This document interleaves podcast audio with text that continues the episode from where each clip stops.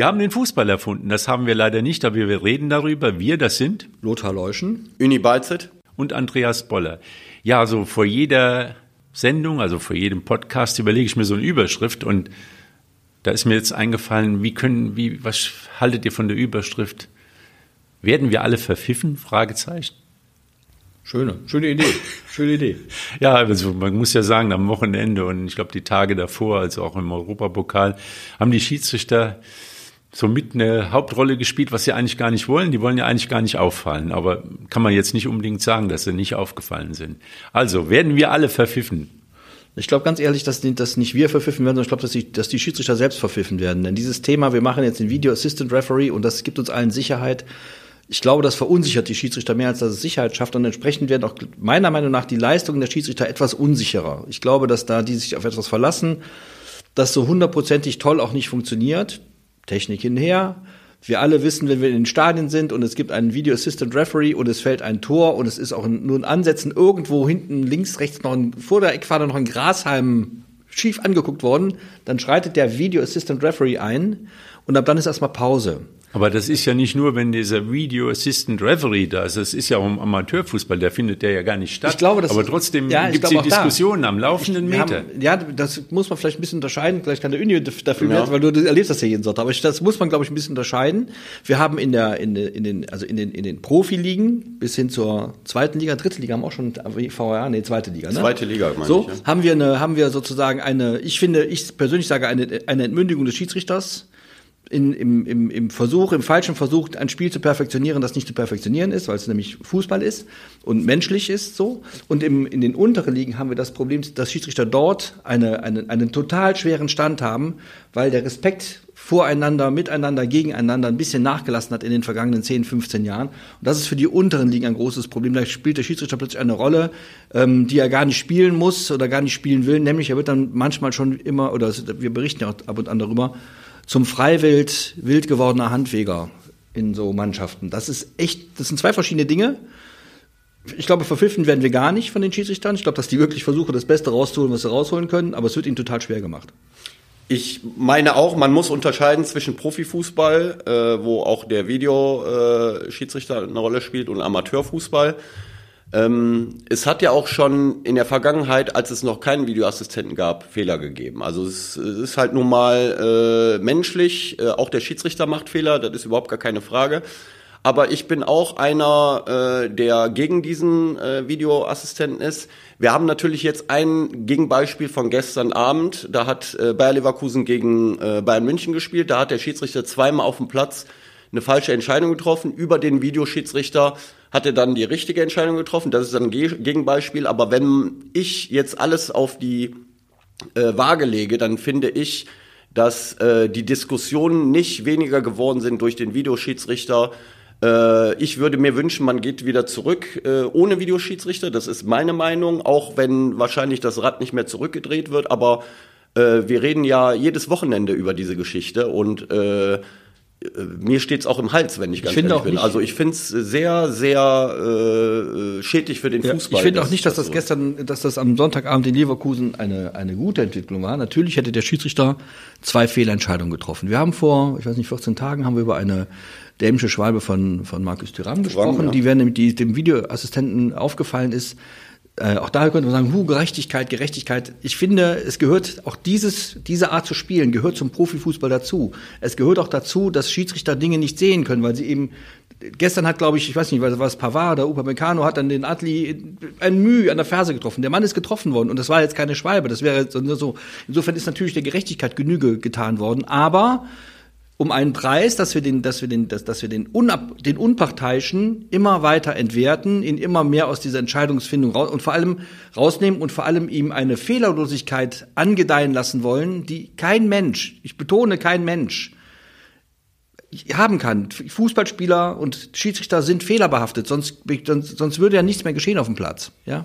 Aber nochmal die Frage ist natürlich provokativ gewesen, ist ja auch im, im gewissen Sinne sinnfrei, weil wir werden alle verpfiffen, geht nicht. Also es gibt ja immer einen, der von der Fehlentscheidung auch Im Laufe der. Saison gleicht sich ja alles aus. Also von daher ist das schon mal Unsinn. Aber ich habe halt das Gefühl, dass es inflationär ist, äh, wie viele Handelfmeter im Moment gegeben werden. Und dann gibt's wieder Situationen, wo eine ganz klare Hand ist, wo dann gesagt wird, aus irgendwelchen Gründen, ja, das wäre irgendwie unabsichtlich. Also es biegt keiner mehr durch. Aber äh, die Sache nimmt immer mehr also Raum im Spiel ein und ich kann mich nicht erinnern, dass früher so viel ja. äh, Handelfmeter wir haben das ja, wir da haben wir vielleicht alle zehn Spiele mal einen Handelfmeter Früher gehabt. war es auch einfach. Früher war es absichtliches Handspiel. War dann ging die ging die Hand zum Ball. Heute ist es Körperflächenvergrößerung, die die geschieht, wenn wir wenn wir hochspringen, reißen wir die Arme mit hoch um. Das ist Physik, glaube ich. Kann ich nicht verstehen. Aber ich will nur auf das Beispiel hinaus wir haben am Mittwoch erlebt, Manchester, was Mittwoch City Dienstag, gegen, Dienstag, ja. weiß ich mehr genau, City gegen, ähm, gegen Dinskirch, gegen Leipzig, gegen, ja, ja, genau. Brause Leipzig und haben dann festgestellt, dass ein Elfmeter gegeben worden ist, wo ich sage, mein Gott, was soll der denn machen? Der Kerl kann da gar nichts, der tritt, der steht mit dem Rücken zum Ball. Der Ball kommt vom Kopf des Gegners, glaube ich, auf seinen, streift möglicherweise den Oberarm, vielleicht auch nicht, vielleicht nur das, Trik, das Trikot, ja, und dann gibt's Elfmeter. Das ist doch, ich tut mir leid, das ist doch brüllender Schwachsinn. Also sehe ich genauso, Lothar, da einen Elfmeter zu geben, ist für mich brüllender äh, Schwachsinn. absoluter Schwachsinn. Also ich kann das nicht nachvollziehen. Dann kommt jetzt noch was, eine Sache dazu, da, da wird es dann ganz skurril oder obskur. Dann äh, wird im ZDF ein ehemaliger Schiedsrichter, sagt dann, sieht dann da irgendwie ein System dahinter, eine Verschwörung. Also die deutschen Mannschaften sollen ja, ja von der UEFA ja, verpfiffen also, werden äh, aus irgendwelchen Gründen, weil, weil man ja politisch da irgendwie jo. da aus, der, aus der Nancy Faeser mit, einem blöden, mit einer blöden Binde in Katar saß. Also das ist ja total bescheuert. Ja, also das tut mir leid. Wie kann man so, so einen Schwachsinn erzählen? Wenn man das Spiel gesehen hat zwischen, zwischen Dingsbums und Manchester. 7-0 aus. 7-0, ich meine, sagen wir mal so, das hätte auch 12-0 ausgehen können und die können froh sein, die Leipziger, dass der Pep Guardiola ein Einsehen hatte und Haaland nach 60 Minuten ausgelegt hat. Sonst hätte er noch fünf Tore gemacht. Äh, Gebe also, ich, geb ich dir so, recht. Also, also City ist verdient weitergekommen, nur wenn man die ersten beiden Tore sieht. Ja, ja also ne, äh, ein Spiel hat ja auch eine eigene Geschichte. Wenn du einen unberechtigten Elfmeter gegen dich bekommst und beim zweiten Tor normalerweise ein Foulspiel äh, äh, gepfiffen werden muss. Und da frage ich mich, äh, beim ersten wird ein Videoschiedsrichter in Anspruch genommen, beim zweiten geht, ja. da passiert da gar nichts. Also was das angeht, ist Leipzig definitiv benachteiligt worden, aber natürlich ist es so, City wäre auch so weitergekommen. Also, also ist natürlich hypothetisch, aber 07 gehen dir ja. die Argumente aus. Ja, absolut. Und das ja. ist doch Verschwörungstheorien sollten wir, ich meine, wirklich, da muss man sagen, da sind doch alle Leute, die sich dann so ins Fernsehen setzen, egal in ja. Studio, ein bisschen Verantwortung haben sie auch. Gräfe war das, ne? Also Gräfe, Gräfe ist natürlich jemand, der versucht, glaube ich, im Moment, er war ein guter Schiedsrichter, äh, muss man ganz klar, Geschäft, aber ich glaube, der hat die eine oder andere Rechnung da noch offen, auch mit dem, mit dem äh, DFB. Mit dem DFB. Okay. Und glaube ich, und dann wird das in die Richtung gedreht. Also das ist weit hergeholt. Äh, das, das wenn wir, ich sag nur, wenn wir den, wenn wir diesen Mist VAR einfach nicht hätten, hätten wir diese Probleme auch nicht. Vermutlich hätte kein Mensch bei diesem, bei diesem Nicht-Handspiel Elfmeter gepfiffen.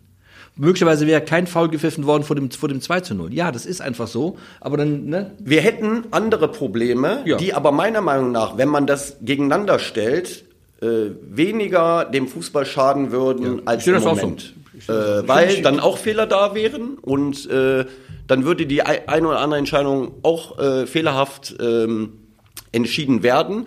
Aber du hättest diesen ganzen äh, Blödsinn mit Video und Schiedsrichter ist einfach nicht mehr Herr auf dem Platz und äh, also das sind ja auch Menschen und auch deren Psyche wird durch so eine äh, Videoschiedsrichtergeschichte meiner Meinung nach auch äh, die denken sich ja immer, ja, äh, was sehen die da jetzt im Keller oder wie auch immer. Also ich finde, das äh, ja, und geht das einfach zu Problematische weit. bei der Äußerung von Gräfe ist, das ist ja eine Verschwörungstheorie. Und äh, da wurden bei mir so Erinnerungen wach an die 60er und 70er Jahre, die deutschen Mannschaften im Europapokal. Und da war ja auch so in, in, in Deu also im Westen Deutschlands, in der Bundesrepublik, so ein bisschen die, die Stimmung. Äh, die deutschen Mannschaften werden in in Auswärtsspielen, wo es in, ich sag mal, zum ersten Mal HSV war damals in Krakau zum ersten Mal wieder zu einem Europapokalspiel, dann holländische Schiedsrichter waren. Ich in Madrid, ja. Van der Kroft, ich erinnere mich ganz genau, das wäre es gestern gewesen. Und da gab es die Theorie, dass halt eben diese Aversionen gegen Deutschland nach dem Zweiten Weltkrieg noch so intensiv sind. Auch in Rumänien gab es mal ein Spiel Universitata Craiova. Mhm. Also das war ein Pflaster, da wollte keiner hin und man wusste auch warum. Weil es da auf die Hölzer gab und die Schiedsrichter irgendwie, irgendwie eine Pfeif Lähmung hatten und nicht pfiffen. Ja, also Es gab wirklich die, äh, die Bedenken, dass die deutschen Mannschaften, gut, und das sind auch Verschwörungstheorien, da mag es im Einzelfall sicher Spiele gegeben haben, aber die wird es im Europapokal wahrscheinlich das, immer man, man kann das, man haben. kann das im Nachhinein nur leicht erklären. Man kann auch das, man kann auch die, die eklatante Fehlleistung des Schiedsrichters Vanderkopf beim Spiel von Borussia Mönchengladbach in Madrid leicht erklären, mit 100.000 Leuten oder vielleicht 80.000 dann im Stadion sind und 90 Minuten lang Betrieb machen und schreien und auf so einen Schiedsrichter dann, der, der ja auch nur menschlich ist, einschreien und der dann irgendwann Angst hat zu sagen, ich pfeife jetzt hier mal kein Abseits, weil es kein Abseits war, so und so und dann das kann ja auch sein. Ja, ich glaube, Kann auch sein. Ich würde jetzt aber auch nicht ausschließen, dass Ah, er ich sich noch auf einen schönen Abend danach gefreut hat. Da hat es auch schon alles gegeben. Also auch in ich glaube, Deutschland. Ich, ich, glaube, also, ich äh, glaube an das Gute im Holländer immer grundsätzlich. Äh, ich, ich will damit nur sagen, äh, ohne äh, dass man irgendwelche Beweise hat, sollte man gewisse Dinge nicht behaupten. Aber es gibt ja die Heutzer-Affäre. Man sieht ja, dass da auch es in ja diesen alles, äh, diese Dinge sind passiert und ähm, äh, das Aber will- insgesamt kommt man mit der Opfer, mit der Opferrolle nicht weiter. Also ich sag mal, Nein, wenn man sich so nicht, in, ja. in so eine Rolle rein, dann äh, muss man sich Ich nicht find- ich wundern, find- wenn die gefüttert wird. Ich finde, die Also- Opferrolle hat auch dann der Matthias Sammer, der Lautsprecher von Borussia Dortmund, doch hinterher klar gesagt. Es fehlt einfach an allem, wenn man nicht Bayern München ist. Es fehlt einfach an den Grundtugenden, die, um sich im europäischen Fußball als deutsche Mannschaft oder als Bundesliga-Vertretung, deutsche Mannschaft kann man nicht immer so sagen, durchzusetzen. Das war eine Woche der Wahrheit. Genau, Dynamik, kämpfen, rennen, sich die Lunge aus dem Hals rennen zur Not, das fehlt alles. Und wenn man das, wenn man die Geschwindigkeit und die Robustheit gesehen hat, mit der Manchester City gegen Leipzig gespielt hat, dann hat man das auch gesehen. Da, da, da lagen eben mal leider Gottes Welten dazwischen. Und noch gravierender war es so bei unseren Lieblingen Union und äh, Genau. Union Berlin und Freiburg. Wenn man die Spiele Hin- und Rückspiel gesehen hat und hat sich da äh, angesehen, wie hilflos das im Prinzip Chancenlos. war. Chancenlos. Also chancenlos, hilflos, weil man eben keine Chancen kreiert, Genau. weil man nicht die Dynamik hat, den Gegner wirklich unter Druck zu setzen und in Gefahr zu bringen. Ja, wie will man da weiterkommen? Ja. Also das waren so die Grenzen für beide Mannschaften, waren ganz deutlich zu sehen. Ist ja auch in Ordnung. Also Finde ich auch. Also Freiburg Freiburg, kann gegen Juventus rausfliegen. Ne? Also Ja. das muss man ganz ehrlich sagen. Na, sag mal, halt mal, wie, da spielt der, da spielt der, der Bundesliga Vierte im Moment gegen den, den neunten oder den zehnten. zweiten, rechnerisch der zweiten, Okay. der, der, der, Italienischen Liga. genau. Da können, da kann es aber nicht sein, dass, dass Freiburg, ich überziehe jetzt natürlich bewusst, in zwei Spielen sozusagen nicht einmal aufs Tor schießt. Zweimal. Einmal kann- war der Tantor. Ja, ich will, ich habe es jetzt überwusst, ich Ja, habe es okay. bewusst überzogen. Die, die, die Ja, zweimal ist ja auch nicht viel. Die Unterschiede sind zu groß. Ja. Es ist einfach zu groß. Das heißt nicht, dass Freiburg in der Bundesliga eine schlechte Rolle spielt. Das kann man dann wirklich nicht sagen. Die sammeln ja viele Punkte ein. Aber im internationalen Vergleich reicht die Bundesliga-Qualität anscheinend nicht mehr aus. Und das ist so ein Problem. Bis- Und das hat der Matthias Sammer, wie ich finde, vollkommen zu Recht dargestellt, auch anhand seiner seiner notleidenden Borussia, die auch permanent ihrem eigenen Anspruch hinterherhinkt und so, auch eu- europäisch gerade. Das reicht halt nicht. So, da muss man sich mit beschäftigen. Was man da macht, weiß ich auch nicht. Ich bin ja kein Trainer. Auf jeden Fall sind die Unterschiede in den vergangenen Jahren insgesamt schon deutlicher geworden. ja, war die Ja, Woche. Spiegelbild ist auch die Nationalmannschaft durch die letzte WM. Genau. Also, dass da natürlich eine Tendenz ist, glaube ich, das kann niemand äh, äh, äh, abstreiten. Das äh, mag so sein, aber äh, nochmal, ich finde, Freiburg kann gegen Juventus rausfliegen. Union Berlin äh, hat in dem Fall gegen diese belgische Mannschaft einfach in dem Moment die Grenzen aufgezeigt bekommen, äh, weil Union Berlin ist nun mal eine sehr physische Mannschaft. Die Belgier waren es auch, aber die haben sich durchgesetzt. Besseren Auch, äh, Einzelspieler hatten die Belgier. ja, die hatten im Offensivbereich äh, dann auch die besseren Einzelspieler, aber spiel, die spielen so ähnlich wie Union Berlin, auch sehr physisch Aber mit und den so besseren Einzelspielern. Keine Frage. Dass Leipzig gegen Manchester City nicht weiterkommt, hätte man sich vorher auch denken können. Nur äh, die Höhe des äh, Rückspiels ist natürlich. Äh, Flammade. und am Ende ist es so: Flammade. Bayern München ist drin, ne? Bayer Leverkusen ist drin, zwei sind noch über. Ja. Gut, das, Ja, und äh, dann sieht man, das war ja ein Achtelfinale. Und wenn man die, die Nationalmannschaft, die am Wochenende mal wieder ein paar Testspielchen macht, weil sie jetzt nur noch Testspiele macht bis 2024, die ist in dem Bereich Achtelfinale anzusiedeln. Ob es bis ins Viertelfinale, also ich sag mal unter den Top 16, ob es dann ins Viertelfinale, also unter die Top 8 der Welt reicht, das ist noch fraglich. Also das, das, und das war ja früher kein Thema. Da waren wir ja mit, den, mit der Nationalmannschaft, konntest du immer sagen, von eins bis acht waren wir immer dabei. Aber ich glaube, wenn man realistisch sieht, den Stellenwert, ist das wie in einem Europapokal so zwischen acht und 16. Und wenn es gut läuft, dann vielleicht ein bisschen Naja, wir haben mehr. das, wir haben das ja auch schon mal besprochen das, und, und auch das im Zusammenhang mit der Weltmeisterschaft. Ähm, es ist eben, wenn man durch die, wenn man durch die Bundesliga-Vereine so durchseppt, stellt man fest, dass auf vielen wichtigen Positionen eben keine Spieler spielen, die für die Nationalmannschaft spielen könnten.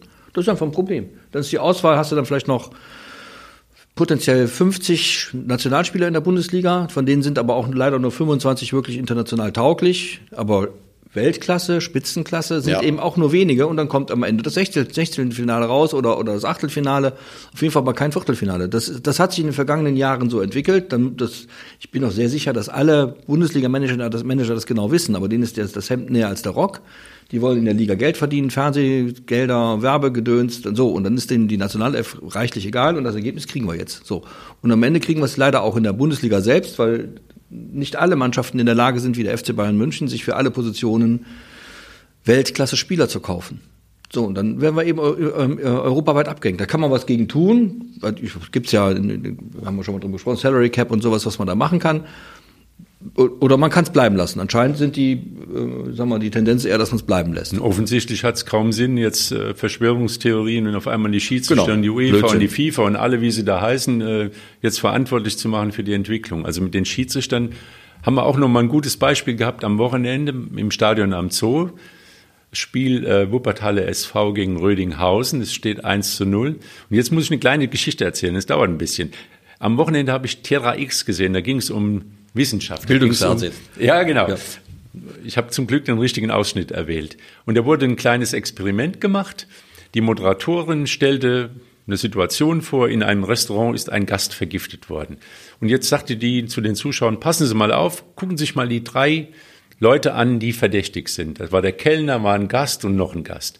Und, und jetzt gucken Sie sich die genau an. Sie werden erkennen können, wer der Mörder ist. So. Und dann guckte man sich die drei Leute an und dann gab es einen Schnitt und dann sagte sie so, was haben Sie jetzt gesehen? Und dann kam der Witz, dann sagte sie, gucken Sie mal, ich habe keine Lederjacke mehr an.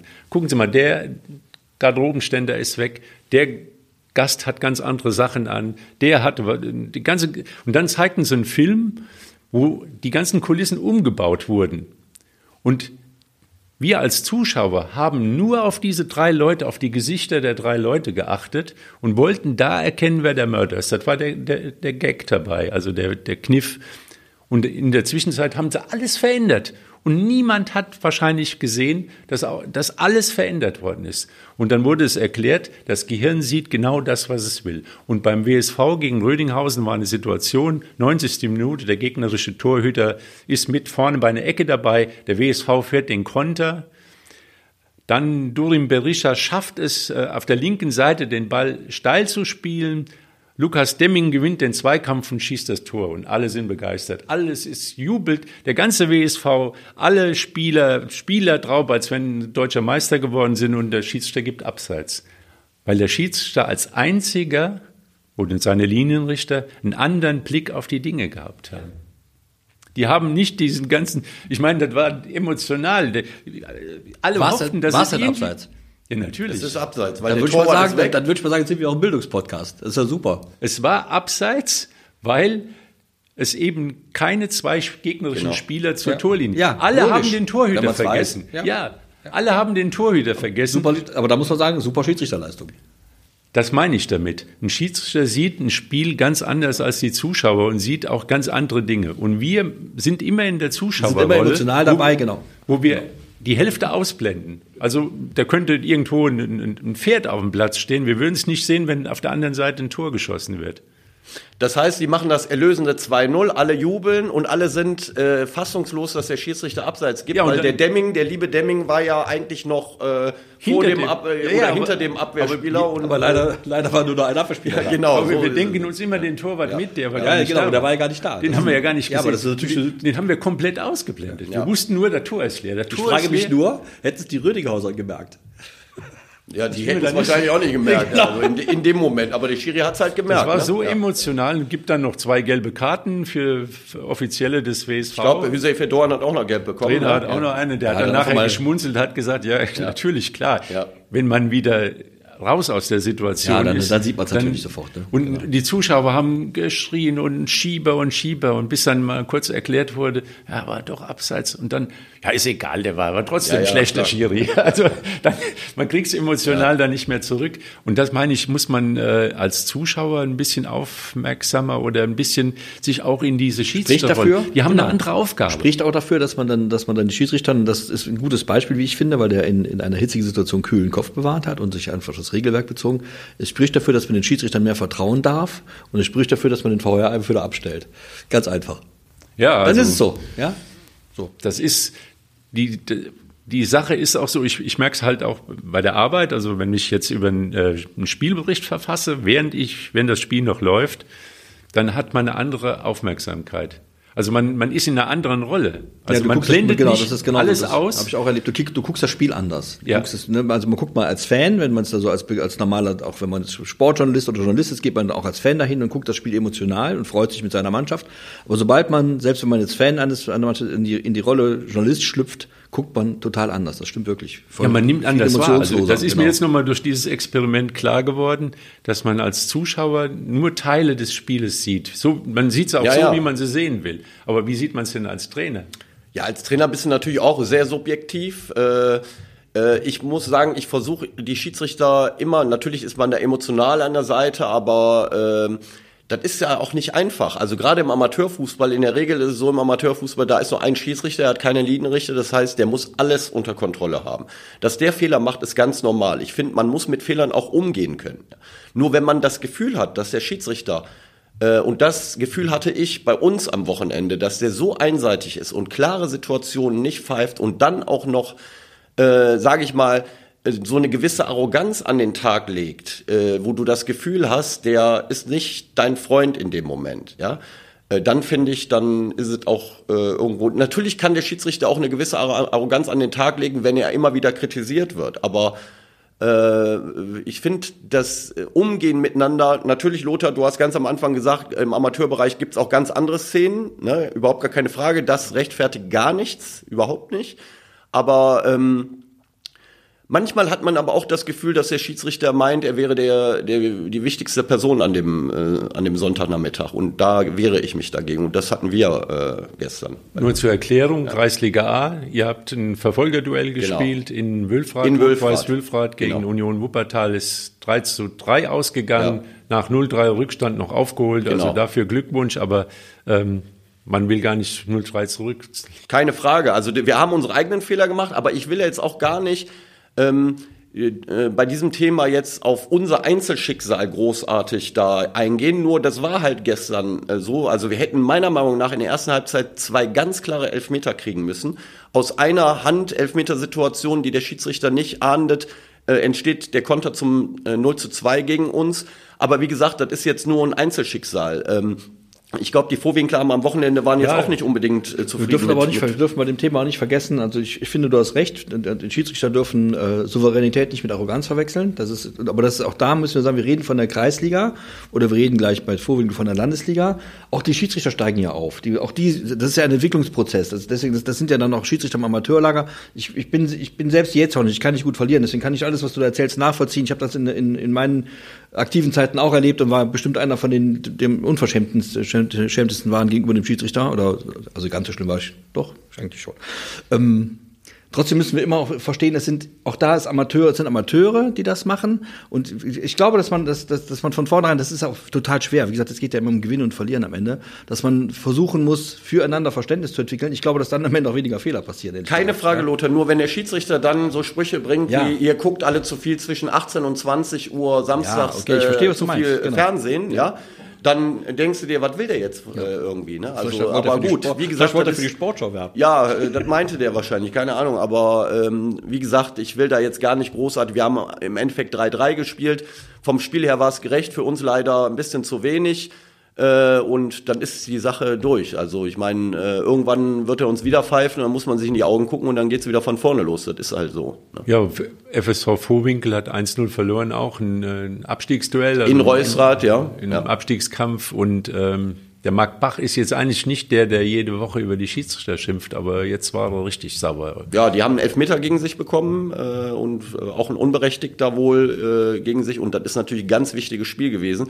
Also für uns war es gestern auch wichtig, insofern, weil wir um den Aufstieg spielen wollen. Für Vorwinkel äh, geht es um äh, Klassenerhalt und das ist nochmal ein ganz anderer Druck, muss man ganz ehrlich sagen. Wenn du dann so ein Spiel in Reusrad verlierst und kriegst wahrscheinlich einen Elfmeter, der dir jetzt nicht berechtigt äh, war, gegen dich, dann äh, kann ich das schon emotional nachvollziehen.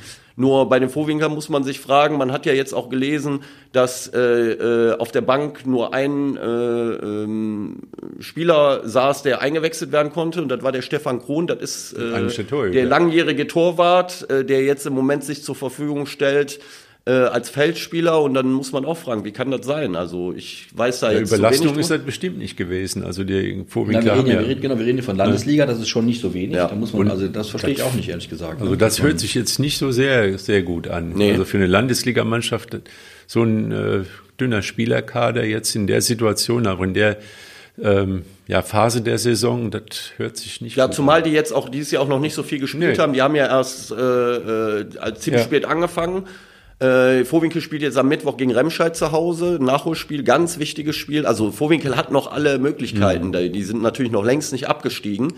Aber ähm, die müssen jetzt natürlich gucken, dass sie dann auch mal äh, drei Wir sollten vielleicht mal dann eben vom, vom Podcast in die, in, in, die, in, die, ins, ins Zeitungswesen wechseln und unsere Kollegen, die sich darum kümmern, mal fragen lassen, was in Vorwinkel los ist. Vielleicht kann man das empfehlen. Ja. Kann man noch klären, schnell kann man dann einfach nachlesen. Ja, so dann wissen wir. Ich weiß auch nicht, ich kann es mir auch nicht vorstellen, man muss einfach mal nachfragen. Kann ja sein, Krankheitswelle, Corona, was weiß ich, was alles. Auf jeden Fall ist es ja. sehr ungewöhnlich, das stimmt ja. schon. Ich glaube auch, dass die Vorwinkler einen Kader von 23 bis 25 Leuten haben werden, nehme ich mal an. Wenn davon gerade mal, Mannschaft haben sie gerade mal die nee, haben sie nicht mehr. Die zweite Mannschaft gibt's nicht mehr in Vorwinkel. Ne?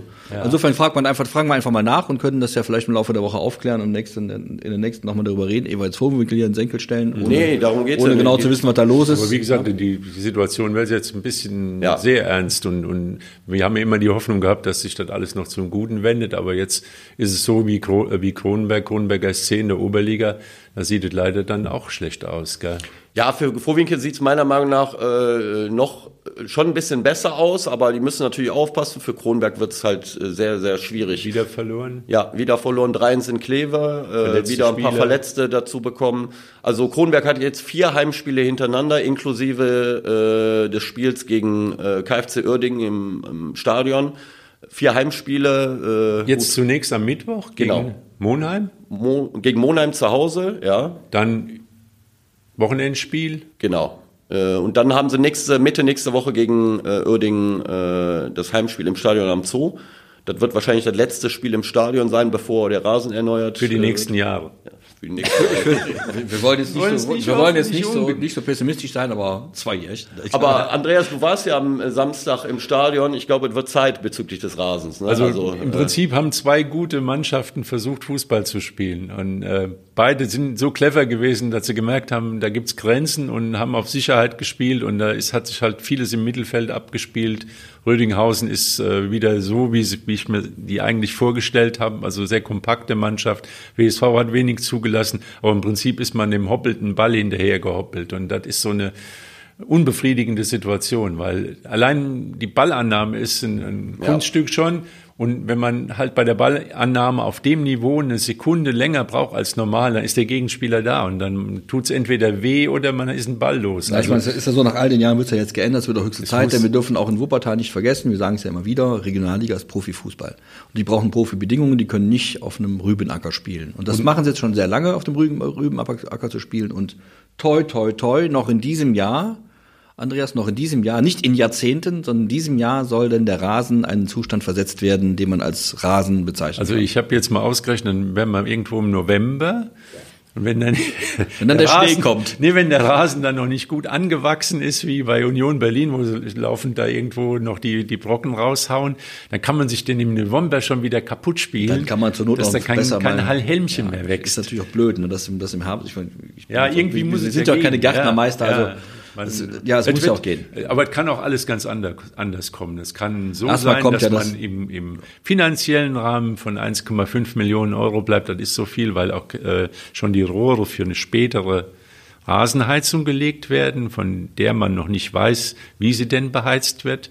In Jahren, so sage ich mal. Könnte ja sein mit E-Fuel vielleicht. Oder, oder man könnte ja vielleicht mal, dass die Jugendmannschaften sich dann während des Spiels auf einen Generator setzen und mal schön strampeln. Oder man ein Windrad, Idee, ja. ein Windrad äh, da Richtung Wind ja. zwischen äh, Nebenplatz und ja, also irgendwie muss der. Aber ich, würde, ich bin davon überzeugt, dass Wuppertal imstande sein wird, für eine für eine Rasenheizungsanlage Energie in irgendeiner Weise zu beschaffen. Das kann echt nicht so schwer sein. Ja, und das war natürlich dann vertraue ich mal auf unsere Grund haben, ehrlich gesagt. Grund haben, den Rasen zu beheizen. Das heißt, dass der WSV dann in der dritten Liga spielt. Ja. Das wäre ja schon mal ein Ziel. Ähm, ja, also das ist die Sache, das äh, finanzielle Rahmen, das wird schwierig, weil auch dort werden äh, Baukostensteigerungen zu erwarten sein. Zeitlicher Rahmen ist auch noch mal so eine Sache. Ich erinnere mich an die letzte große Rasensanierung oder an den Tribünenbau als Männlein in weißen Klamotten, also in Schutzanzügen, so wie bei der, Spur, ja. bei der Spurensicherung ja, im Tatort so genau. ungefähr, durch die Gegend liefen, weil der Boden kontaminiert ist und man gar nicht wissen will, was alles da schlummert. Das geht also noch vor Bayer, also davor war schon irgendwie. Man muss sich nur die Wuppe ansehen, die an der Stelle irgendwie sieben Meter oder sechs Meter tiefer ist. Also die ist nicht von selbst da unten hingekommen, sondern alles, was Richtung Tribüne geht, ist aufgeschüttet. So muss man sich das vorstellen. Ja. Und man will gar nicht wissen, was ja, da Wollen wir auch nicht wissen, wir wollen das erstmal, wollen wir als Journalisten schon wissen, aber erstmal wollen wir als Fußballfreunde erstmal, dass da ein vernünftiger Rasen hingelegt wird, am besten in einer angemessenen Zeit, damit der WSV entweder Ende dieses Jahres oder Anfang nächsten Jahres auf einem vernünftigen Geläuf vernünftig Fußball spielen kann. Ja, und bevor wir jetzt Verschwörungstheorien, genau. also da wird sicherlich sauber gearbeitet werden, Absolut. da wird mit Planen gearbeitet und, und äh, es wird abgedichtet und dann sind wir so weit wie im Elberfeld in der Fußgängerzone, dass man erst Denkmäler ausgräbt ja, und dann wieder Kann man vielleicht was Sichtschlitze lassen, so. das wieder, die wieder zuschüttet. Also ist alles unter der Erde, bleibt alles dunkel ja. und äh, sicher. Ja, ja. Und wird versiegelt und das ist auch gut so. Ja, das sind halt die Voraussetzungen, die andere Voraussetzungen, die sportlichen. Äh, wir hatten letzte Woche, glaube ich, zwei Vertragsverlängerungen beim WSV, Hanke, glaube ich, ne? Und Peitz haben verlängert. Und Peitz, Anfang ist gemacht. Ja, auf jeden Fall. Also, also zwei gute, wichtige Spieler. Ja, wenn man es realistisch sieht, ja. dann wird es auch damit jetzt bald weitergehen. Ja, denke ich auch. Äh, bei Lukas Demming sieht es wohl gut aus. Hört man so. Bei Semi Serrat Semi Güller nicht so gut. Ja, der wird ja. halt das ein oder andere Angebot auf ja, dem Tisch haben. logisch. Aber ich würde ihm raten, eigentlich noch ein, ein, Jahr beim WSV zu bleiben. Ja, wenn er bleibt, dann wird er eingeladen, würde ich sagen. Ne? Absolut. Absolut. Weil, also wenn, also wenn ich meine, dafür würde ich bleiben. Also, äh, wenn er nicht bleibt, dann wird er halt nicht eingeladen. Auf gar ja, keinen Fall. Nee, aber jetzt hat er drei Spiele ohne Tor. Also man sieht auch die Grenzen. Also wenn er braucht natürlich gute Mitspieler, die ja, aber da, ich meine, das, das ist schon, ja, das ist schon gut. Das hängt immer auch ein bisschen. Da wissen wir alle, die wir alle mal gespielt haben und du ja sowieso nie, weil du jetzt auch noch trainieren musst, den ganzen Kram. Ja. Das hängt immer ein bisschen auch von den von Spielverläufen ab, wie gut ein Stürmer, ein Offensivspieler performen kann. Und, und, und Güler, ich habe den ein paar Mal gesehen, kann nur sagen ich hoffe, er hört jetzt nicht zu, der kann auch anderswo spielen, weil der einfach, der ist schnell, der ist robust, der ist technisch gut, der weiß, was Tor steht, der, der, der will auch das Tor erzielen, da kennt er keine Verwandten so, das ist für einen Stürmer halt sehr, sehr wichtig, hat auch den, den, den notwendigen äh, Egoismus zwischendurch auch mal, um ein Tor schießen zu wollen. Insofern, das ist schon nicht so schlecht, wenn er mal dreimal nicht trifft, der kann ja nicht in jedem Spiel ein Tor schießen, ist das gar nicht so dramatisch. Also wenn er jetzt mal nicht mehr hier sein sollte, hat das bestimmt gute Gründe. Wenn er hier bliebe, wäre es für ihn natürlich schöner, weil er dann für uns zum Podcast eingeladen werden würde.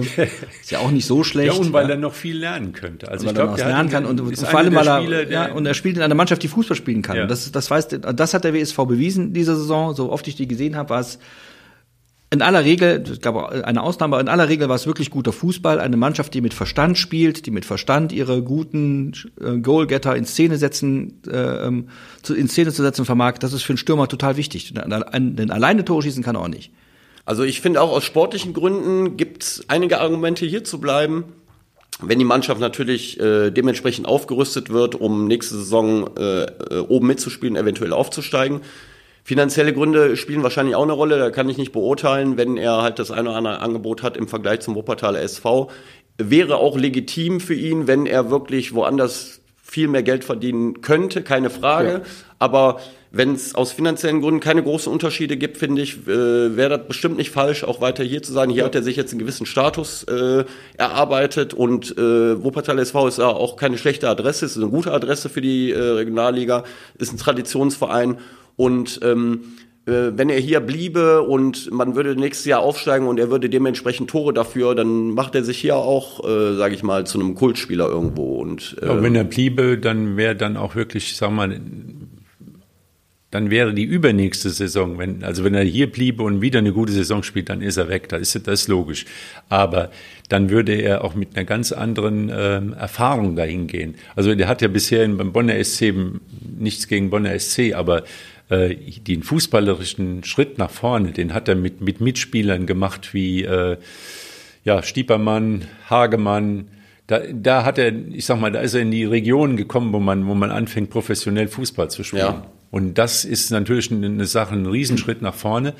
Und ich weiß nicht, ob er überall glücklich wird in der dritten Liga oder man darf also auch, auch auf der man Bank darf, man, darf aber, man darf aber auch das Wohl und Wehe des WSV nicht von einem einzigen Spieler nee, abhängig machen. Wenn der, wenn, wenn Güler meint, dass er gehen möchte, dann, ja, dann, dann, ist das halt so. so ja. Und ich bin sehr sicher, dass der WSV jemand anderen findet, der auch weiß, wo das Tor steht. Denn in den vergangenen zwei Jahren zumindest können wir, glaube ich, sagen, hat die Kaderplanung sicher auch mit Gaetano Mano, der leider nicht mehr da ist, aber auch unter, unter, unter dem, äh, ähm, äh, Küsters, sehr, sehr gut funktioniert. Küsters Mehnert. Ja, gut funktioniert. Hat auch gut geklappt. Warum soll das nicht weiter gut klappen? Ja? Also die entscheidende Positionen sind im Moment für den WSV, ist ein Versuch, äh, den Marco Stiepermann zu ersetzen als Spielenden, als hängende Spitze oder als Zehner. Kreativspieler, ja. So wie Saric ersetzt worden werden musste, der jetzt in Offenbach spielt.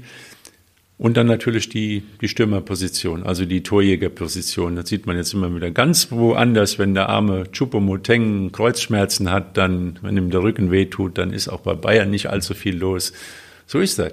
Ja, ja, ist eine alte These, aber gut. Das ist halt Fachkräftemangel. Das ist halt auf Fußball. Das ja, man hat, so sieht's aus. Man hat 25 äh, Weltklasse-Spieler ja, und dann aber so. keinen, der vorne der Türchen trifft und dann hilft halt alles nichts.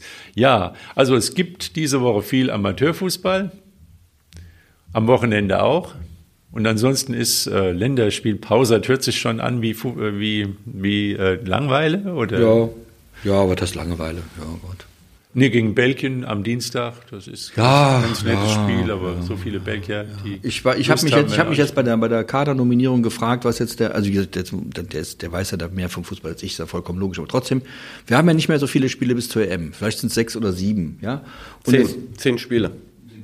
Nur noch zehn Spiele? Zehn Spiele. Also ich ähm, meine gestern hätte, nee, Lothar Matthäus hat gesagt, wir haben noch Wenn der Lothar Matthäus das sagt, dann stimmt's. Ja. Also nicht nur ja. wie das Vornamens. Zehn Spiele. Ähm, ja, da sind es zehn Spiele, mhm. ja, und wenn ich jetzt da anfange, nochmal fünf, sechs, sieben Neulinge einzuladen, ich weiß nicht, also ich bin, der Flick wird das besser wissen als ich, aber ich habe irgendwie so ein komisches Gefühl gehabt, dann kommen jetzt Leute, die ganz neu sind. Eigentlich musst du doch mal eine Mannschaft zu einem Turnierspiel schicken, die eingespielt ist. Wo selbst wenn du, weil sie eingespielt ist, nicht mehr ganz so schlimm ist, dass auf der linken Seite in, was ich, Raum oder wer auch da spielen mag, eben nicht die allererste Garde spielt. Aber weil es eben miteinander funktioniert, weil die Mannschaft eingespielt ist, weil jeder die Schwächen des anderen kennt, kann er die Schwächen auch kompensieren, indem er weiß, da muss ich jetzt mal hinrennen, sonst ist der Gegenspieler weg oder so. Dazu braucht man, glaube ich, eine eingespielte Mannschaft. Würde ich jetzt sagen, vielleicht straft mich der Herr Flick aber auch Lügen und wir werden nächstes Jahr mit einer Mannschaft Europameister, die wir heute noch gar nicht kennen, dann würde ich sagen, habe ich Käse erzählt. Ich glaube, ähm diese Nominierungen, ohne äh, den Spielern äh, da irgendwas zu wollen, die eingeladen worden sind, das sind alles vernünftige Bundesligaspieler. Ich glaube, das ist einfach eine Konsequenz aus der WM, um zu zeigen, so jetzt krieg, kriegen auch mehr Leute eine Chance, den Kader erstmal ein bisschen größer zu machen. Am Ende glaube ich, dass die äh, üblichen Verdächtigen im, im Kader sein werden und ab einem gewissen Zeitpunkt wird Hansi Flick dann auch definitiv auf, äh, auf die, diese Spieler setzen. Äh, und äh, das sind jetzt die ersten beiden Länderspiele nach der WM. Der wird jetzt ein bisschen ausprobieren am Ende. Da merkt man, dass du Trainer bist. Du weißt genau, wie die Menschen funktionieren. Ja, ich, ich spekuliere ja nur, aber ich äh, glaube nicht, dass die Jungs, die jetzt eingeladen worden sind, dass da so viele noch von überbleiben äh, das nächstes Jahr bei der Europameisterschaft. Genau, glaube ich, glaub ich, nicht. Aber wie gesagt, vielleicht so. werden wir Lügen gestraft und, und alles kommt besser, als wir, als wir glauben. Dann ist auch gut. Der Begriff Länderspielpause ist ja allein schon Unsinn, weil es werden ja Länderspiele genau. stattfinden. Es ist eine Bundesliga-Pause. Genau. Ja, aber daran, daran, sieht man ein bisschen, daran sieht man ein bisschen auch die Wertigkeit genau. der, der, Nationalmannschaft. Dass die, Wobei, wenn wir schon mal kurz bei dem Thema sind, ich hatte vor ein paar Wochen mal ein Interview mit dem Christian Günther von Freiburg mhm. gelesen, der die linke Seite spielt. Und der hatte gesagt, äh, Argentinien ist Weltmeister geworden und nicht jeder Spieler, der bei Argentinien in den ersten elf war, war ist ein Weltklasse-Spieler. Hat genau, er auch so nicht Unrecht genau, mit. Genau, Hat er nicht Unrecht mit, genau, weil am Ende ist Argentinien Weltmeister geworden, unter anderem, weil sie natürlich den besten Spieler überhaupt haben, gar keine Frage. Ja. Aber weil sie eine Mannschaft auf dem Platz ja. gewesen sind. Und das hat auch Ähnlichkeit mit SC Freiburg. Der ja. Günther weiß, wovon genau. er spricht. Ja, damit wollte er sich, glaube ich, jetzt nicht unbedingt ein Schaufenster. Er wollte nur damit sagen, nicht die Einzelspieler entscheiden am Ende, äh, wer erfolgreich ist, äh, Beispiel vollkommen meiner Meinung. Ich ja? habe ja gesagt, das ist das die beste Mannschaft oder genau, die, die am meisten zusammenhält. Du brauchst Neudeutsch das beste Kollektiv, das am besten auch noch resilient Du brauchst auch Qualität, keine, das sind alles drei Leute, oder? Ja, du brauchst auch Qualität, keine so, Frage. Ja, aber, aber das hat man gut, ja also auch. Also, dass Bundesligaspieler Qualität haben, erstmal, das, das ich meine, da wollen wir uns nicht drüber zu reden. Es geht tatsächlich darum, darum, deswegen habe ich jetzt diese neuen Leute nicht ganz verstanden, aber vielleicht steht da ein größerer Plan dahinter, den ich nicht kennen kann du brauchst eben ein vernünftiges, deswegen sage ich, das ist ja ganz gut zu wissen, welche Schwächen der Mitspieler hat. Die Stärken, die siehst du sowieso. Aber ja. die Schwächen sind da wichtig zu wissen, damit du ihm helfen kannst, wenn es schief läuft. Und wenn du das nicht kannst, weil du insgesamt dieses, dieses Zusammenspielen ja. Gefühl nicht hast, dann kannst du dann elf Superspieler, du kannst, ich, ich behaupte jetzt mal, elf Messis werden nicht Weltmeister. Nee, definitiv. Weil, weil eben Dinge sind, dabei sind, die Messi nicht kann, nämlich laufen und krätschen. Ja. ja. Ende. Köpfen. Ja? Ja, so. also Köpfen auch. Pause, Pause, Pause. Eben wird doch ein bisschen Fußball gespielt und wer es gucken will, gegen Peru am Samstag ja. und gegen Belgien am Dienstag.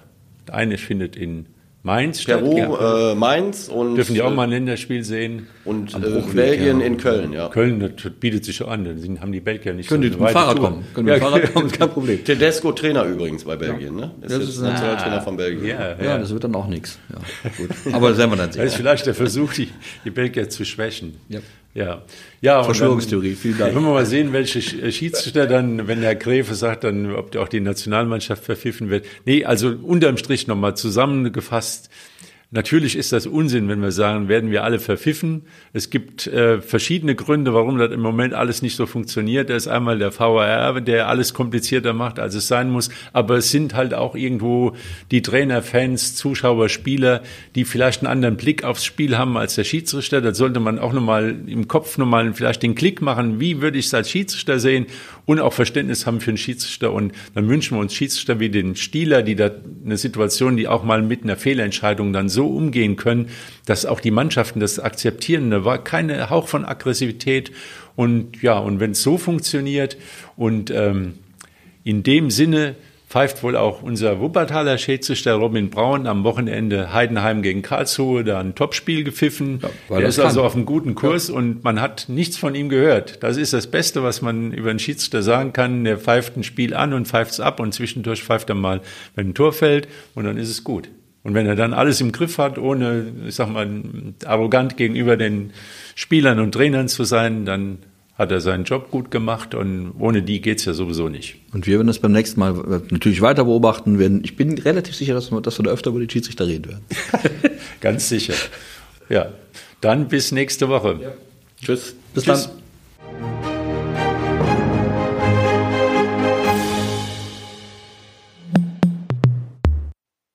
Dies ist ein Podcast der WZ.